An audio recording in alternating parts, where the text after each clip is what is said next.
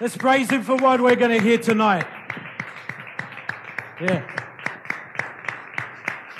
Hallelujah. Who's ready to get into some spiritual warfare tonight? Amen. Praise the Lord. Let's lift our hands.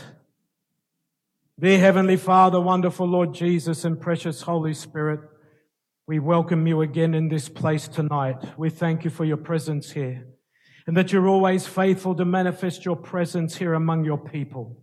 I thank you, Lord, for everyone here and listening by CD or the internet.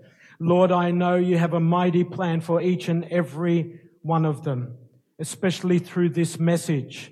I thank you, Lord, as we read about what your word says concerning the Jezebel spirit, the bondage of that spirit will begin to break of anyone listening, especially of this city, Sydney. We thank you, Lord, that you've given us, your people, the church, complete, total and perfect authority, power and victory over this spirit, every demonic spirit, including Satan himself and all the kingdom of darkness.